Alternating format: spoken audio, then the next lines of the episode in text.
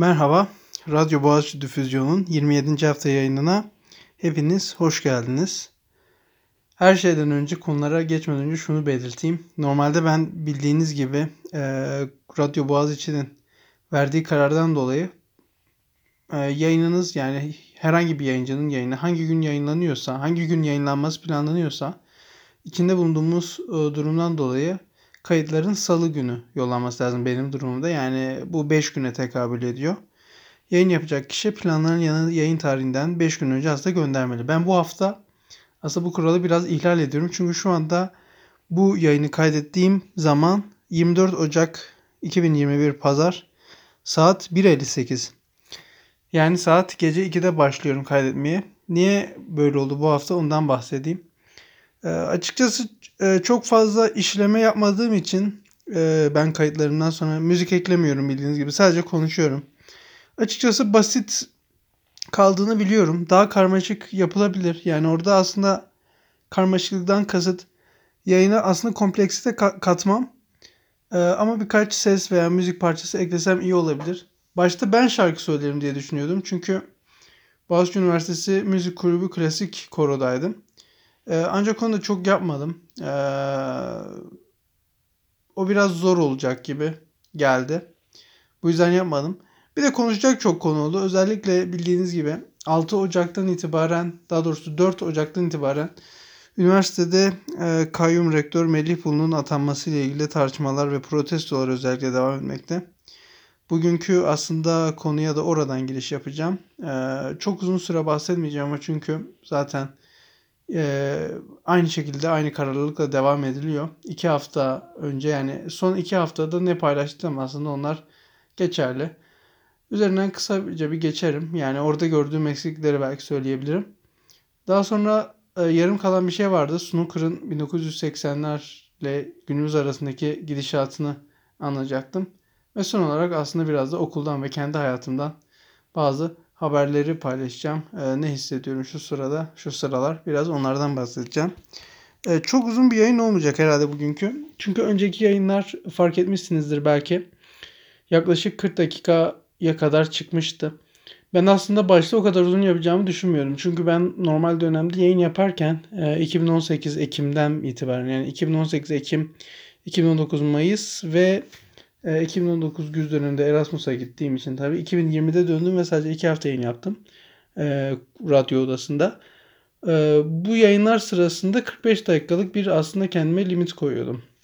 Çünkü sonra gelenin kendini rahat hissetmesi için benim de gidip anahtarı güvenliğe geri teslim etmem için 45 dakika bir zaman ayırıyordum. Onda da aslında yetiyordu çünkü zaten son zamanlarda şunu belirttim. Şu anda çok konuşuyorum evet ama zaten son zamanlarda da radyo odasında yayın yaparken yaklaşık 3 veya 4 parça çalıyordum. Ancak şunu itiraf etmeliyim. Orada yayın yaptığım sırada yayınlar daha planlıydı. Çünkü yayına çok iyi hazırlandığımı düşünüyorum o zamanlar. Ee, çünkü yayına gitmeden önceki gün en azından yani bugünkü hazırlığımla karşılaştırıldığı zaman çok daha iyi hazırlanıyordum. Çünkü yayına gitmeden önce orada konuşacağım konular belliydi. Dakikaları belliydi. İşte müzik nerede girecek belliydi. Müziklerin süresi belliydi. E tabi bunlar belli olunca ben kendimi limitlemiş oluyordum. Yani geçtiğimiz haftalarda gene fark etmişsinizdir. Ee, bir konudan bahsedeceğim deyip bahsedemiyordum. Çünkü zaman kavramı artık yok oluyor. Çünkü sonuçta burada e, annem ve babam yattıktan sonra boş bir odaya geçip burada aslında konuşuyorum. Biraz e, duvara karşı konuşmuş oluyorum ama gene de akıcı olduğunu düşünüyorum. Aklıma yeni şeyler geliyor ve en azından belki hızlı düşünme yeteneğimi güçlendiriyor olabilir. Çünkü hiçbir zaman ığlayamazsınız. Ne diyeceğinizi bilmelisiniz mutlaka. Onun için de cümleleri düzgün kurmanız gerekir. Bakın şimdi yapıyorum mesela. Cümleleri düzgün kurmanız gerekir. Aslında çok kitap okumak gerekiyor. Onun dışında olaylar arasındaki bağlantıyı kurmak gerekiyor. O yüzden ben hikayeleştirerek anlatmanın çok güzel olduğunu düşünüyorum. Çünkü bir şeyi hikayeleştirerek anlattığınız zaman olaylar hep bir sıraya göre akacağı için e, hangi olaydan sonra neyin geleceğini aslında biliyor olacaksınız. E, o yüzden hikaye şeklinde anlatmak bir olayı güzel olabilir. Nitekim üniversitedeki son protestolar aslında bir olay e, yani bir hikaye örgüsüne sahip olduğu için onları kolay anlatabildim ve aslında işin içinde biraz da vardım. Evet şu anda İstanbul'da değilim ve olmayı da çok isterdim. Ama İstanbul'da olmadığım için uzaktan takip ediyorum gelişmeleri. Ona rağmen kendimi güncel tutmaya çalışıyorum üniversite konusunda. Çünkü ben bu üniversitenin bir öğrencisiyim. Ve e, bilgili kalmak durumundayım. Bilgi bilgi sahibi olmalıyım. E, ya yani olan her şeyden haberimiz olmalı bizim kampüste dışarıda olan öğrenciler olarak. Bu noktaya kadar e, kampüste olan bazı arkadaşlar e, gerek canlı yayınlar gerek fotoğraflarla çok büyük aslında destek oldular. Bizim gözümüz oldular diyebilirim kısaca. E, biz kör gibiyiz çünkü eğer hiçbir e, bilgi edinemezsek sadece oku oku nereye kadar. Burada zaten ben sosyal medyanın da önemli değinmiştim. Eskiden çok kullanan birideydim ama okulun da bu arada galiba büyük bir kısmının Twitter hesabı yokmuş. Çünkü herkes attıkları işte hashtagler spam'e düşmesin diye 50 takipçiye ulaşmak istiyorlardı ve herkes 50 takipçiye ulaşmak istiyordu. O yüzden insanlar e, Twitter hesaplarını birbirleriyle paylaşıyorlardı. Ben mesela hala erişemedim. 36 takipçide kaldım. Yani ilk başta bir e, gazla bir sürü kişi beni takip etmişti tabii bu direnişe destek veren kişiler. Ancak daha sonra artmadı. E, o yüzden şimdi tekrardan söyleyeyim B maddesi. Ve hatta konulara geçmeden önce e, herhangi bir istek, öneri, yayına katılmak istiyorsanız her zaman dediğim gibi açık kapım. E, zaten artık final dönemine geçtiğimiz için dersler yok. Dersler olmadığı için de zaten çok büyük bir yük üzerinden kalktım. O yüzden çok daha rahat planlayabiliriz diye düşünüyorum zaman aralıklarını. Eğer işte bu tarz istekleriniz, önerileriniz, eleştirileriniz varsa b maddesi at gmail.com e, mail adresine mail atabilirsiniz veya benle direkt olarak Instagram'dan B maddesi adlı hesaptan iletişime geçebilirsiniz veya az önce bahsettiğim gibi B maddesi Twitter hesabından bana mesaj atabilirsiniz. E, orada belli tartışmalara girebiliriz tabii ne düşündüğünüze bağlı olarak. Dediğim gibi bugün ee, bahsedeceğim ilk konu üniversitedeki aslında direnişle ilgili olacak. Üniversitedeki protestolarla ilgili olacak. Ee, bu yayını belki e, Boğaziçi Üniversitesi mensubu olmayan kişiler de dinliyorlardır. O yüzden aslında kısaca bir özet geçeyim. Daha doğru olur diye düşünüyorum. 4 Ocak'ta aslında çoğunuz biliyorsunuzdur. Yani ilk hafta zaten protestoların başladığı ilk hafta olan 4 Ocak haftasında gündemdeydik. Ee, yaklaşık her gün e, ana haberlerde çıktık ve özellikle yani ana muhalefet e, ana muhalefet partisi ve iktidar partisinin aslında dilindeydik diyebilirim. E, daha sonra tabii biraz gündemden düştük ve şu anda gündemde çok düşük bir konumda olduğumuzu itiraf etmeliyim. Şu anda hareket biraz üniversite içinde devam ediyor. Benim açımdan sorun yok. Bir şekilde devam etmesi hiç devam etmemesinden iyidir. E, popülerliği nasıl sağlayacağımız konusu gerçekten sıkıntılı bir konu. Ama şu bir gerçek ki popülerlik bir yerden sonra sağlanmayabiliyor. Çünkü sonuçta bu ülkede haklarını arayan bir sürü insan var ve haber e, bültenlerine ulaşan, ana haber bültenlerine ulaşan protesto sayısı oldukça az. E, yani protestocular her yerde var. Çok fazla aslında ezilmişlik var şu anda ülkede ama protestolar şu şekilde az medyaya yansıma bakımından az. İnsanların nerede ne olduğundan ne olup bittiğinden haberi yok. Çünkü e, şöyle bir şey de var aslında. Bir kişi eğer bir grubun protesto ettiğini görürse kendi hayatını sorgulamaya başlıyor. O bir gerçek.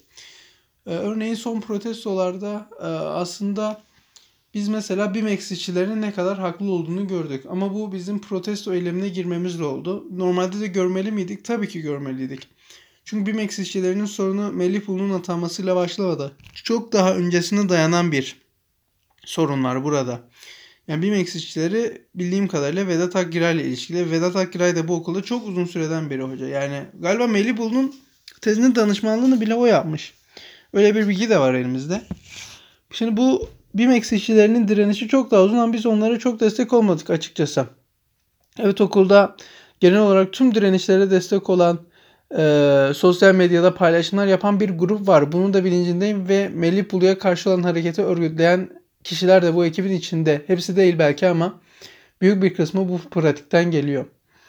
Ee, şimdi protestolarla zaten gördük ki aslında biz bir Meksişçilerle aynı saftayız. Çünkü Melih Bulu da sermayenin adamı kaba tabirle. Vedat Akgüray da sermayenin adamı. Ve biz aslında beraber mücadele etmeliyiz. Etmeliydik baştan beri ama şu zaman gelse bile gene de kardır. Yani az önce dediğin gibi bir şeyin hiç olmamasından çok daha iyi oluyor. Gündemden düşmüşlüğe gelince e, düştük evet ama düşeceğimiz zaten belliydi. Destek yavaş yavaş azalıyor ama sürekli bir hareketlilik var. Geçen perşembe gene Kadıköy'de toplandık.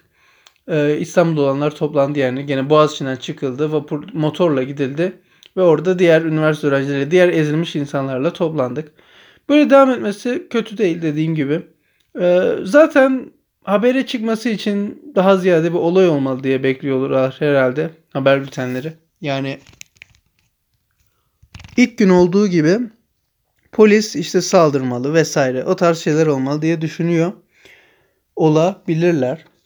Ee, şimdilik böyle. Ee, protesto cephesi bu şekilde. Belki sizin de yaşamış olduğunuz bir protesto deneyimi vardır. Bu protesto deneyimi vardır bu süreç içinde. Onu bir aklınıza getirin. Aslında ne kadar çok şey öğrendiğinizi anlayacaksınız. Evet.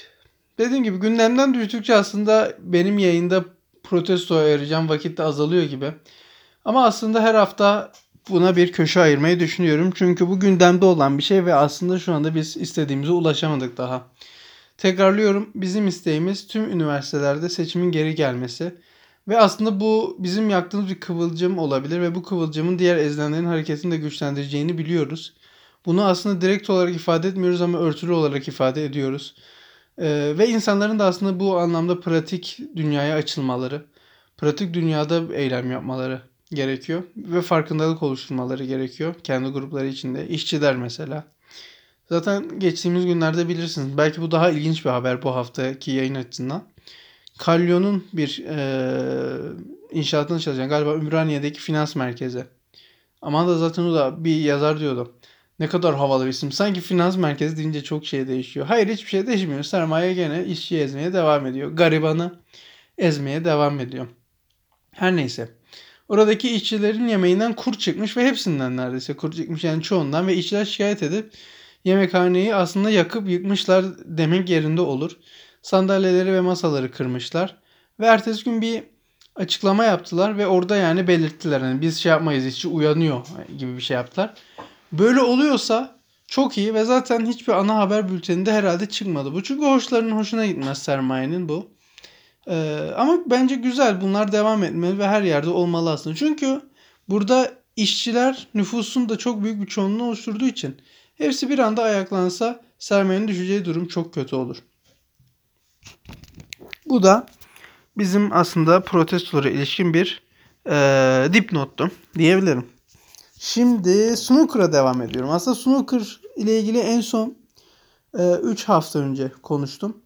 Onda oyunun genel olarak tarihçesinden ve 1980'lere kadar olan süreçten bahsettim. Ee, ancak şimdi esas heyecanlı kısım başlıyor. Yaklaşık buna da 10-12 e, dakika ayırmayı düşünüyorum. E, çünkü son 5 dakika dediğim gibi çok uzun bir şey olmayacak. Çok uzun bir yayın olmayacak bugün. Son 10, son 5 dakikada da belki dönemin sonu ile ilgili gelen değişikliklerden bahsedelim ve gelecek dönemki planlar. Tabii ki yayınlar devam edecek ama bunlardan en sonunda bahsedeyim ben. Snooker aslında bir bilardo türü. Son e, önceki yayınları dinlemeyenler için çok kısa bir özet geçeyim. Snooker bir bilardo türü. Kendine has kuralları var her oyunda olduğu gibi. E, ve aslında 1980'lere kadar snooker çok popüler bir oyun değil. E, şimdi asıl konumuza geçiyorum yani. 1980'lerde neler oluyor? Şimdi bildiğiniz gibi renkli televizyonlar e, 1900 işte 80'lerde falan aslında çıkıyor. Renkli televizyon üreticileri aslında snooker oyununun renkli bir oyun olduğunu biliyorlar. Çünkü snooker oyununda çok farklı renklerde top var ve masa renkli vesaire. Yani aslında renkli bir televizyonu test etmeniz için sanki özel olarak icat edilmiş bir oyun gibi. E, tabii televizyon üreticileri bunu gözlemleyince televizyonlarını satmak için snooker izleyebilirsiniz ibaresini kullanıyorlar. İnsanlar da tabii o zamanlar çok bilmiyor. Yani genel halk e, çok bilmiyor. İngiliz halkı özelinde konuşuyorum. Çünkü snooker özellikle İngiltere'de popüler. Günümüzde de. Eskiden de öyleydi. İnsanlar e, merak ediyor bu oyun neymiş. Araştırıyorlar ve izlemeye başlıyorlar ve zevk almaya başlıyorlar. E, daha fazla kişi televizyon aldıkça daha fazla kişi izlemeye başlıyor ve bununla beraber daha fazla kişi aslında bu sporla ilgilenmeye başlıyor. Ve büyük bir popülarite kazanıyor aslında 1980'lerde. Tabii bunun yanında aslında oyunun şu anlamda oyun sıkıcının oyunun sıkıcı olmamasının da etkisi var. Ve oyunu sıkıcılıktan çıkaran birkaç figür var. E, bunlardan bazıları Steve Davis. Kendisi hatta 1980'lerde 6 kez dünya şampiyonu oldu. Alex Higgins. Alex Higgins aslında çok başarılı bir oyuncu değil. Elde ettiği şampiyonluklara bakarsanız. Özellikle dünya şampiyonluğu sayısına. Ama halkın şampiyonu olarak e, tarihe geçti. Çünkü aslında halkı eğlendirmek için oynadığını da kendisi söyledi. O da 2010'da vefat etmişti e, kanserden. Çok sigara içmekten tabii. Çünkü eskiden şu da varmış. Eskiden şu anda olmuyor ama eskiden oyunlarda sigara ve alkol alınırmış. Bana çok ilginç gelmişti. Ama e, bilemiyorum. Fena değil aslında ama sonuçta bir bar sporu bu. Yani bir bara giderseniz İngiltere, bir pub'a giderseniz bir bilardo masası görürsünüz. Bilardo veya dart aynı aslında klasmanda sporlar. Hatta bazıları sırf bu yüzden spor olarak bile e, adlandırılmamasını öneriyorlar. Çünkü yani bunda bir e, efor harcanmıyor. Koşu gibi değil. E, biatlon gibi bile değil. Yani biatlonu bilirsiniz. Kayakla aslında bir yerde tüfek kullandığınız, kaydığınız en kısa sürede bir parkuru tamamlamaya çalıştığınız ve en az ceza puanıyla tamamlamaya çalıştığınız bir spor. Yani onda bayağı bir fiziksel emek harcanıyor. Bunda ne gibi fiziksel emek var? Çok bir evet fiziksel emek yok ama mental emek dolayısıyla ben spor olarak sayılabileceğini düşünüyorum. Satranca gider o zaman yani aynı şey. Satrancın da büyük bir geçmişi var diye belki spor olarak kabul edebiliriz ama sonuçta bundan bin yıl sonra da snooker'ın da çok fazla bir geçmişi olacak. Hala tabii oynamaya devam ederse. Ee, Steve Davis ve Alex Higgins dışında 1980'lerde kim var? Kirk Douglas var. John Virgo var. Hatta John Virgo e, şu anda BBC'de snooker yorumcusu olarak görev yapıyor. Onun da komik bir deyişi var. Where's the cue ball going? Yani e, ıstaka topu, beyaz top nereye gidiyor? Bunu özellikle top deliğe yaklaştıkça diyor. Çünkü deliğe yaklaşan top biliyorsunuz deliğe girerse rakip 4 puan e, alıyor. E, yani siz aslında rakibe 4 puan e, ücretsiz vermiş oluyorsunuz. Hiçbir şey hiçbir emek harcatmadan e, karşınızdaki kişiye, rakibinize. John Vigor bunu o kadar çok sık dedi ki e, artık insanlar bıkmaya başladı ve hatta bir internette galiba bunu eleştiren bir yazı var. Yani niye her şeyde e, beyaz top nereye gidiyor diyorsun. Bu da bir e, parantez olsun. Bu kişiler dışında Kirk Stevens dedim galiba. Dennis Taylor var. Dennis Taylor da aslında şu anda BBC'de yorumcu. Ve Dennis Taylor'la Steve Davis'in 1985'teki Dünya Şampiyonası finali aslında en çok izlenen Dünya Şampiyonası finali olarak tarihe geçmiş. Ve böyle geçmesinde de bir haklılık payı var. Çünkü 1985 Dünya Şampiyonası'nda oyuncular son topa kalıyor. Yani o son topu atan şampiyon olacak. Dünya şampiyonu olacak. 50 dakika süren bir set. Ve en sonunda Dennis Taylor kolay aslında bir topu atıyor. Ama başta, ondan öncesinde Steve Davis ve Dennis Taylor çok basit topları kaçırıyorlar. Ama tabii en son Dennis Taylor e, kazanıyor ve çok seviniyor. Islakayı iki eliyle havaya kaldırıp böyle halter kaldırırmış gibi duruyor ve çok seviniyor. Zaten seyirciler de artık çok yorulmuş ve e, o maçı izlemek büyük bir keyif. Ben arada hala sıkıldığında böyle açar izlerim yani ne kadar e, değişik bir maç. Her şey her an değişebiliyor. E, taktiksel oyun ama tabii çok fazla sporu andıran yönleri var. Ve tabii sadece bu snooker için geçerli değil. Onu da belirteyim. Snooker'da çok fazla oyuna ait özellik bulabilirsiniz ama tabii her oyun diğer oyunlardan etkilenir. Her oyunu biz tekil incelemeye alışırız. Yani basketbolun kuralı şudur budur ama aslında basketbolun kurallarının bir kısmı e, futboldan da gelmiş olabilir. Tenisten de gelmiş olabilir veya tam tersi biz e, elimizde bazen yeterli bilgi olmadığı için e, eksik e, çıkarımlar ya da eksik çıkarımlar yapıyor olabiliriz. O yüzden bazı olasılıkları tamamen elememek lazım diye düşünüyorum. Aynı şey ya snooker gibi yani tüm sporlar için geçerli bu dediğim. 1990'lara gelindiğinde aslında tablo çok değişmiyor. Snooker gittikçe popülerleşiyor ve 1990'ları aslında bir anlamda baskısı altında tutan isim 7 kere dünya şampiyonu olmuş olan Stephen Hendry. Bu anlamda Formula 1'in e, Schumacher'ine benzetebiliriz zaten. Çünkü Schumacher de 7 kez şampiyon oldu. Aynı zamanda şu an Hamilton da 7 kez şampiyon. E, son zamanların gözde ismi gözde pilotu. Stephen Hendry de o klasmanında bir oyuncu diyebiliriz. Tabi diğer oyuncular onu biraz eleştiriyor çünkü çok fazla riske atmıyor. Çok garantici oynuyor. O yüzden aslında zaten 7 dünya şampiyonu gelmiş diyebiliriz. Yani hiçbir zaman aslında şey yapmıyor. E, riske girmiyor. Riske girmiyordan kastım şu. Bazı durumlarda e, zor bir top olur. Yani zor bir topu atmanız gerekir deliye. Ama onu sokamayabilirsiniz. Çünkü zordur açıkçası. Ve kaçırdığınızda o topu rakibinize çok kolay bir pozisyon bırakırsanız pişman olursunuz. Ben niye böyle attım? Daha iyi bir alternatifiniz varsa onu seçiyorsunuz genelde. Ama bazen işte dediğiniz gibi e, risk almanız gerekebiliyor. Stephen Hendry işte genelde risk almayan bir oyuncu. Bu yüzden biraz sıkıcı buluyor diğer oyuncular ama dediğim gibi 7 dünya şampiyonluğu kazanmasına vesile oldu. Bu oyun stili onun. 1990'lar kısaca böyle çok fazla aslında bir şey yok 1990'larda. 1990'ların ayrı bir özelliği de aslında 92 kuşağı dediğimiz bir kuşağın yetişmesi. Aslında 92 kuşağı 80'lerden sonra gelmesi itibariyle snooker'ın snooker olan ilginin aslında yoğunlaştığı bir dönemde olması sebebiyle önemli. Ve 92 kuşağında öne çıkan yanılmıyorsam 3 e, isim var şu anda aklıma 3 isim geldi. Ronnie O'Sullivan ki şu anda çok popüler. Mark Williams e, ve John Higgins. Bu üç oyuncu 92 kuşağını oluşturuyor. Yanılmıyorsam bir oyuncu daha vardı ama şu anda ismini hatırlamıyorum. Bu oyuncular e, aynı sene e, profesyonel oldular 17 yaşında. Ve şu anda bile devam ediyorlar oynamaya ve e, çok iyi oyuncular olarak kabul ediliyorlar. Hatta çoğu kişi şöyle düşünüyor yani şu anda 20 yıl sonra gene bu oyuncular oynamaya devam edecek. Çünkü çok iyi oynuyorlar ve yeni gelen oyuncular bunlar kadar iyi değil. O yüzden bunlar devam edecek. Bu noktada 92 kuşağını not etmekte bir yere fayda var. Çünkü hala bu adamlar devam edebilir. 2000'lere gelindiğimizde aslında biraz düzensiz bir dönem başlıyor. Çünkü şampiyonlar çok değişiyor. Yani öne çıkan çok fazla isim olabiliyor e, anında. Yani bir turnuvada mesela parlayıp sonraki turnuvada yıldızı sönen ve kaybolan oyuncuların çok olduğu bir dönem. 2000'lerden günümüze kadar olan dönem genellikle. Hiçbir oyuncu yani istikrarlı davranıp mesela üst üste şampiyonluklar kazanamıyor. Çok az öyle yapan oyuncu var.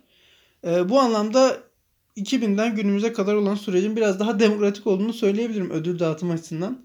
Neredeyse üst sıralardaki her oyuncu bir kez iyi bir turnuva kazanmış oluyor. Hatta bunlardan en sürpriz olanı aslında 2002'de Peter Ebdon'ın kazandığı şampiyonluk. Özellikle yarı finalde attığı çok zor bir top var baskı altında. Ee, onu çok insanlar övüyor ve izliyor ki öyle yani övülmez gereken bir atış. Ee, zor bir pembe topu atmış oluyor. Onun dışında çok aslında şu anda bilinmeyen isimler mesela Graham Dutz gibi. Bu isim bu bu bu, bu kişi gibi e, oyuncular, e, Graham Dott gibi oyuncular sadece bir kez şampiyon oluyorlar. Çok bilinmiyorlar ama en azından bunların bir şampiyonlukları var. Yani isimlerini aslında o e, listeye yazdırıyorlar. Graham Dott 2005'te dünya şampiyonu oldu. Böyle devam ediyor. E, tabii bu dönemin en e, öne çıkan oyuncusu kimdir derseniz evet herkes şampiyonluklar kazanıyor ama e, Ronnie O'Sullivan zaten gelmiş geçmiş en iyi oyuncu olarak kabul ediliyor. Alex Higgins'e aslında kıyasla, kıyaslandığını görmedim ama gelmiş geçmiş en iyi oyuncu olarak kabul ediliyor. Onun da 6 tane dünya şampiyonluğu var ama hepsi ayrı ayrı zamanlarda. Hatta en son şampiyonluğu geçen yılki dünya şampiyonasının oldu. 2020 dünya şampiyonu Ronnie O'Sullivan oldu. Biraz agresif bir kişiliği var. Oyunu tabi değişken ama bazen çok fazla dikkati dağılıyor. Takip etmenizi önerir miyim? Ee, yani bir bakın bence kişiliğine beğenirseniz takip edebilirsiniz. Değişik bir adam. Yani biraz kafayı bozmuş gibi snooker'lı ama kafayı bozmadan biraz e, 6 kez dünya şampiyonu olmak mümkün değil. Yani çok fazla antrenman vardır tabii bunun gerisinde. Kolay bir oyun gibi gözüküyor ama şunu da düşündüm ben. Özellikle Ronnie O'Sullivan'ı izlerken oyun kolaymış izlenimine kapılıyorum. Bunu daha önce aslında kardeşimle de konuşmuştum ama bir oyunu eğer kolaymış gibi gösteriyorsanız o işte çok iyisinizdir. Veya ya da herhangi bir şey. Yani böyle bir çıkarıma ulaştım. Doğru mu bilmiyorum. Yani sizin böyle bir e, tecrübeniz oldu mu geçmişte? Yani bu sadece sporla ilgili olmayabilir dediğim gibi. Herhangi bir şey yapan birini siz izlerken o iş size kolaymış gibi geliyorsa ama aslında yaparken o iş zorsa o kişi işini çok iyi yapıyordur diye bir e, varsayımım var benim. Öyle bir e, olasılıktan bahsediyorum. Yani öyle bir korelasyon olduğunu düşünüyorum. Zor işleri tespit etme açısından.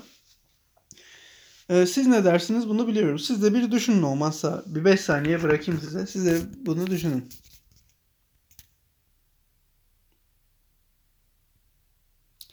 Süreniz doldu. Umarım aklınıza bir örnek gelmiştir veya bunu yalanlayan bir örnek de olabilir. Onları da duymaktan büyük memnuniyet duyarım. B maddesi Instagram adresine veya B maddesi yine Twitter'da da aynı veya e-postayı tercih ediyorsanız o da makbul. B maddesi at gmail.com adresine gönderebilirsiniz. Snooker ile ilgili sadece şundan bahsedeyim. 2020'de özellikle e, Judd Trump ve Neil Robertson zaten bu son senelerin önde gelen oyuncuları. Genç oyuncular sayılır bunlar Ranio Salın'a göre. 30'lu yaşlarındalar. Bunlar önümüzdeki 10 yıl domine edecek gibi duruyorlar. 2020'leri yani. Ve 2020'de pandemiden etkilendi snooker. Ama diğer sporlara nazaran daha erken döndü aslında. Tabii şu anda bile seyirci yok. Asıl seyircili oynanan bir oyun. Seyircinin izlediği ve katıldığı bir oyun. Ama şu anda pandemi koşulları sebebiyle yok. 2021'de ne olacağı belli değil. Şu anda turnuvalar yapılıyor ve 2020-2021 sezonu devam ediyor. Çünkü her sezon bunu da yeni öğrendim. Benim için de yeni bilgi. Her sezon dünya şampiyonası ile bitiyor ve dünya şampiyonasından sonraki ilk turnuvayla başlıyor. Dünya şampiyonası da Mayıs'ta oluyor. Yani Mayıs'a kadar aslında 2020-21 sezonu devam ediyor. Ee, tabii Mayıs'taki şampiyona hakkında çok bir bilgi yok. Evet yapılacak ama seyircili mi olacak, seyircisiz mi olacak?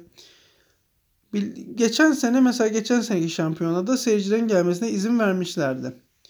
Final için sadece. Bir de başta izin veriyorlardı ama sonra İngiltere hükümetinin tabi aldığı kararlar sebebiyle hiçbir e, seyirci alınmamaya başlandı.